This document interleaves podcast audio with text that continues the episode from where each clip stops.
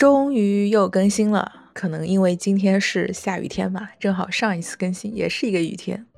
一觉醒来看看信息啊，我们小区的团购群里面又在争执了，真的负能量超多的，很想退群，但是同时又怕错过信息，所以就随缘吧。那本期来说一说日常生活中经常被推送的无用信息，很鸡肋，但就是哪里都有。第一个是页面版的 MBTI 测试。那不知道你的微博主页会推送一些什么内容啊？但是我的页面总是会给我来一些性格测试啊，上面会写着，比如说杨幂的 MBTI 测试啊是 ENFP 啊，你是什么性格？哎，我就在想，这和我有什么关系啊？哎，我们又不熟，然后就会一直点屏蔽嘛。但一直屏蔽，它隔段时间又会推送给你，特别执着。这些并不是最近才出现的，以前也会有。但没有那么多，就不知道是不是随着社会压力的上升，这个风尚就变得盛行起来。你打开 B 站也会有这些推送的，还有什么类似智力测试啊，就很奇怪，可能是觉得我是一个没有自知之明的人吧。那大家有没有以前测过星座命理啊？在上学的那会儿非常的风靡，而且总是会觉得神乎其神，总有几分道理的样子。那现在的这个 MBTI 测试多少有点这个意思。那在广告语上，有的会说是性格测试，有的写是人格测试，有的呢就写职业性格测试。啊，总之就是根据一些选题来评估你大概是哪种类型的人，最后把你放在一个框框里。但是区别是星座这种吧，你能讲出来，但凡多少是觉得有点沾边，那图一乐也可以。但性格测试的，我就觉得说了和没说一个样。你说它有指导作用吗？好像也真的没有。比如说，假设他建议我可以做一个雕塑家，难道我真的会去雕刻吗？那我还觉得自己可以做个魔法师嘞。所以最后就是他给你那个画的那个框和你自己的真实是不挨着，而且万一你没有看懂题目啊，万一你又手抖选错了。还有最值得吐槽的就是，他最后总是会忽然让你付费，就是勾起了你的好奇心，然后问你收钱。那这种广告啊，页面广告就是骗子行为。有的时候可能一个人他真的处于情绪的低谷吧，可能需要一些东西来辅助自己判断，或者是增加信心，那可能就会点进去，这倒也可以理解。但是很可能就过后还是会因为自己的疑问没有得到解答，那充其量就只能安慰你一个晚上，转移掉一部分注意力。那第二天还是会陷入这种纠结。那对于有需要的人，或许也没有什么明显的帮助。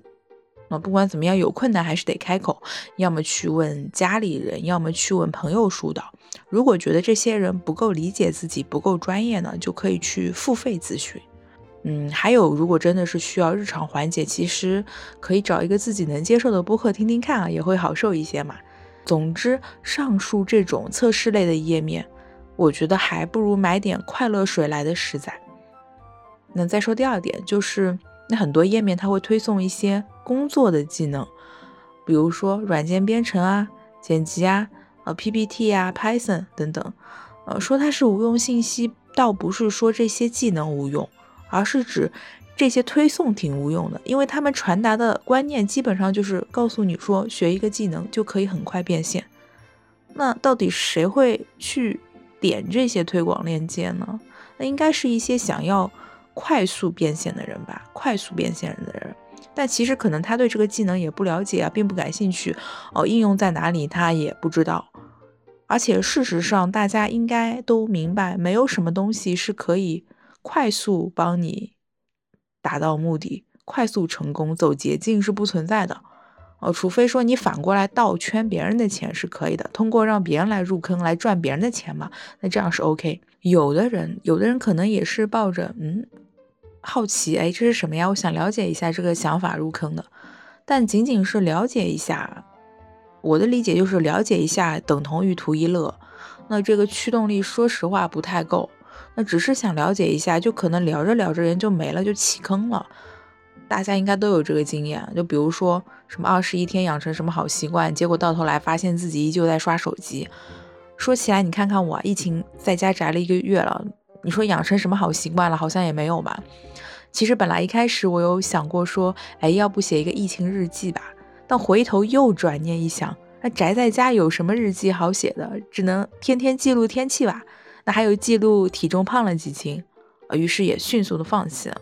真正感兴趣想去学的人，也不会通过页面广告点进去，因为。他是主动想学嘛，平时自己就会搜集啊、积累这些教程方法，也不需要你去推送给他，自己会去探索。那或者是本来就有技能的人，他通过这个办法可以获取一些资源渠道、打通关系之类的目的，但绝对不是说是因为被这条推送种草的。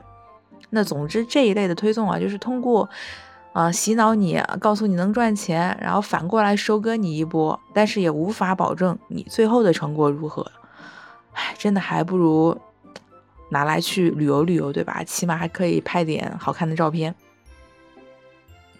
再说一点无用信息啊，嗯，来自什么呢？日常发的最多的微信，而且最近越来越觉得微信是一个鸡肋的没有用的软件，就如同本期一开头所说的嘛。我打开群就会看到一堆人在那叽叽喳喳，有用的信息都会被刷上去，只能用于日常聊天、闲聊、吹水。但偏偏很多公司就他喜欢用微信来沟通工作的，我觉得就真的好烦啊！强烈建议啊，统一大家都用邮件，那再不行可以用 QQ，因为 QQ 上反正也有群文件啊，也可以视频会议嘛，对吧？那微信怎么样？微信就是你发你的，我发我的，一不留神说点废话就全部刷走了。你想想，你会记得微信里面大家讲的每一句话吗？就哪怕是工作群，你记得吗？你不记得吧？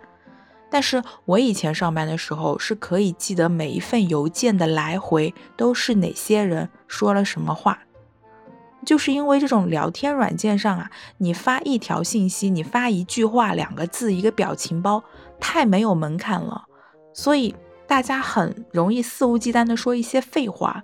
然后占用篇幅巨长，又没有传递出任何有用的信息。你想，如果是发个邮件，你肯定会组织好语言嘛？那添加个附件，你肯定会再再三检查嘛？像 QQ 群里面有重要通知的时候，你起码可以禁言吧，禁止大家闲聊吧？那微信能干嘛？啊，微信只能你一打开，然后就发现炸了。最重要的是，这对我的手机内存真的是严重打击。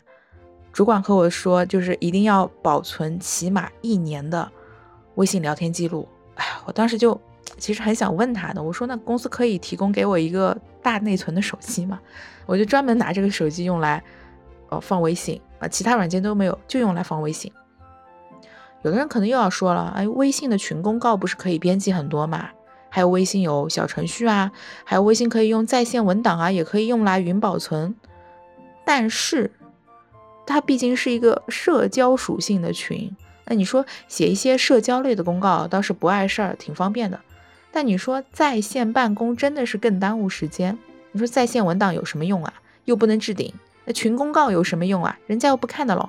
一个正式的、严肃的事情，通过微信解释可能会变得很费口舌，用邮件几句话就可以说清楚的呀，或者打个电话就可以解释的很到位。哦，结果要发好多语音条。